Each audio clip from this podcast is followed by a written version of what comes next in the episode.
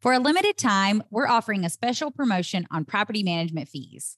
When you buy a home with Spartan Invest, you'll have the option to get a discounted property management rate of just 5% for the first year after you purchase. Contact us through our website, SpartanInvest.com, to learn more and check out our inventory. Hey everyone, you're listening to On the House with Spartan, an ad free podcast brought to you by a full service turnkey company.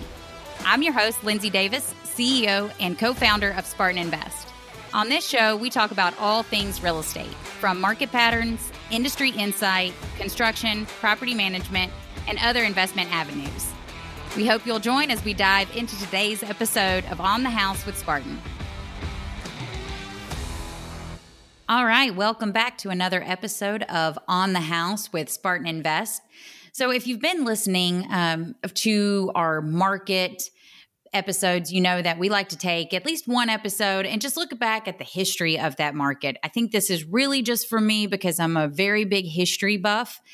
And so I very much enjoy learning how these how these cities became cities and then what are the industries that propelled them, you know, to uh, the markets that they are today. We also do another episode that talks about the current economy and what makes that particular market a really good turnkey market.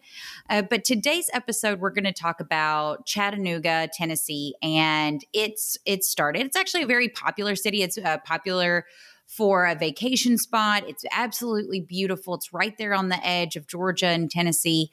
And so I'm going to talk about kind of how Tennessee, or I'm sorry, how Chattanooga got started and really just the early days. So if you're not a history buff, then you might need to just skip this episode and, and just jump into uh, the market, the economy today. All right, so Chattanooga was incorporated as a town back on December 20th, 1839, by the Tennessee General Assembly. So prior to its incorporation, the site was named Ross Landing.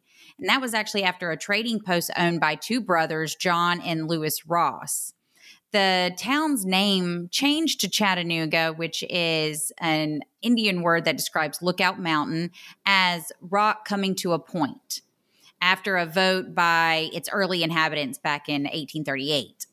So the the early settlement it was very small. It was only 53 families that originally started in Chattanooga. However, it went substantial, it, it underwent substantial economic growth between 1837 and 1850, thanks to the river commerce enabled by the city's proximity to the Tennessee River, which is another reason what is uh, another reason that Chattanooga is famous today. Uh, in 1839, Robert Cravens and James Anderson formed the Eagle Furnace and Forge uh, in White Creek uh, which actually pioneered iron manufacturing in lower East Tennessee. I know we talked a lot about that in regards to Birmingham as well. So later in 1847, they expanded and formed the East Tennessee Iron Manufacturing Company. Uh, the city remained reliant on its river based economy and iron manufacturing industry until the completion of kind of the, the Western and Atlantic Railroad, which didn't happen until 1850. Chattanooga also became known as a boomtown during this time, where the city's population grew from the 53 families that we talked about, and in 30 years grew to 25, uh, 2,565.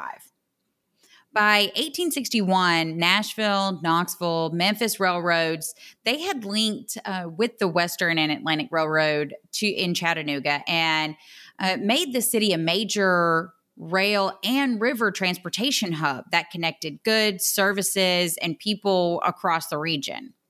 As you can imagine, being connected from river and also railroad, the city was extremely important. Prominence earned its name the gateway to the deep south.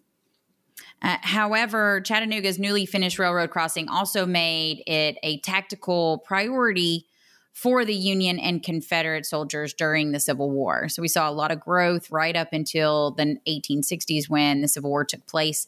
If you ever get to visit Chattanooga, then they have a, a lot of historical monuments from the Civil War, it's extremely interesting to kind of look and see how it was a very big fighting ground for that war. Actually, the Battle of Chattanooga, which occurred between November 20, uh, 23rd and November 25th in 1863, it absolutely crippled the city's infrastructure.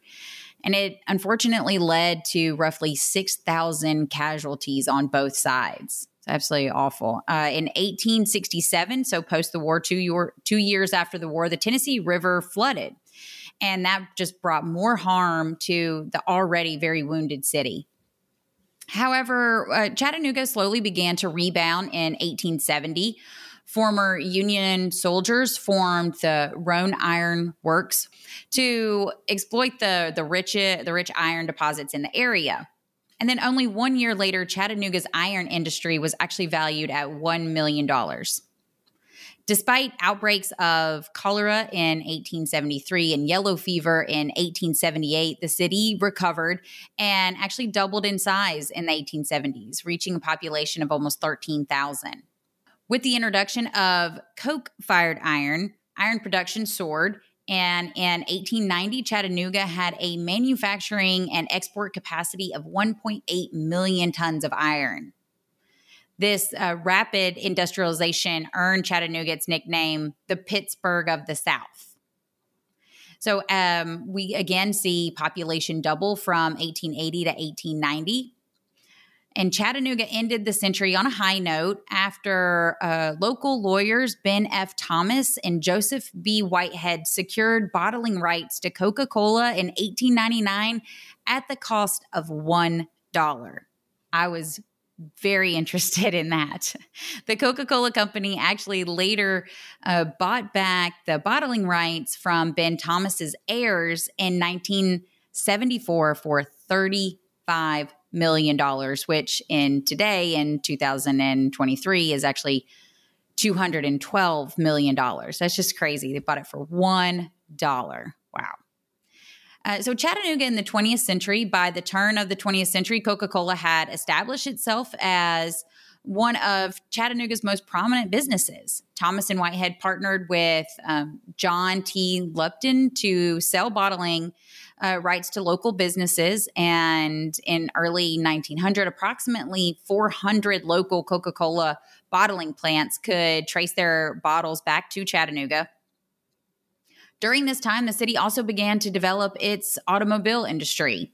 Uh, the first auto sales facilities opened in 1903. And by 1910, there were roughly 250 cars on the street.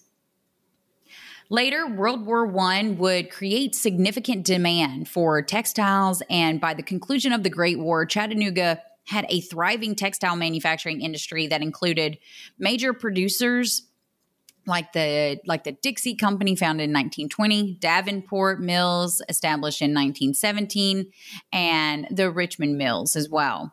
So through this time and like World War One, World War Two, created new demand for manufacturing goods. The city's factories produce various war related goods from textile to iron artillery and TNT. Chattanooga continued that trend up until the last decade of the 20th century when Chattanooga's leadership embarked on a host of revitalization projects. Among the developments uh, was the opening of the Miller Plaza in 1988, the Tennessee Aquarium, which is fantastic to take your kids to, by the way, uh, in 1992 the Wall Street Bridge in 1993 and the Creative Discovery Museum in 1995. It is a fantastic area to check out if you're ever in in the southeast. Some famous people that are actually from Chattanooga or grew up in Chattanooga. Uh, George Calloway, he was the CEO of Precision of Precision Aerodynamics. Man, say that five times fast. His uh, Raven Reserve parachutes are the most widely used in the world, including by the U.S. Army. We have Jon Meacham, a presidential biographer, writer, and editor who actually won the Pulitzer Prize in 2009. Now, these are pop culture icons, but actually, Usher, he was born in Dallas, but later moved to Chattanooga as a child. He was raised there in Chattanooga by his mother and his then stepfather. He joined a local church choir in Chattanooga when he was nine years old, and that's kind of when he discovered his uh, singing skills. And Samuel L. Jackson, he was born in Washington, D.C. on December 21st, 1948, but was raised by his grandparents and extended family in Chattanooga. And he grew up, attended several Chattanooga schools, all segregated at the time and he was a graduate of Riverside High School, now which is the Chattanooga School of Arts and Sciences. So, just a little fun fact about Chattanooga and its history. Thank you guys for tuning in. And if you want to learn about Chattanooga and why it's a turnkey, why it's a great turnkey market, uh, check out the next episode on Chattanooga, Chattanooga's Market Now. Thanks for tuning in. Thank you guys for listening today. If you enjoyed this episode, be sure to rate, review, and subscribe. If you want to learn more, check us out online at SpartanInvest.com. Until next time, this is On the House with Spartan.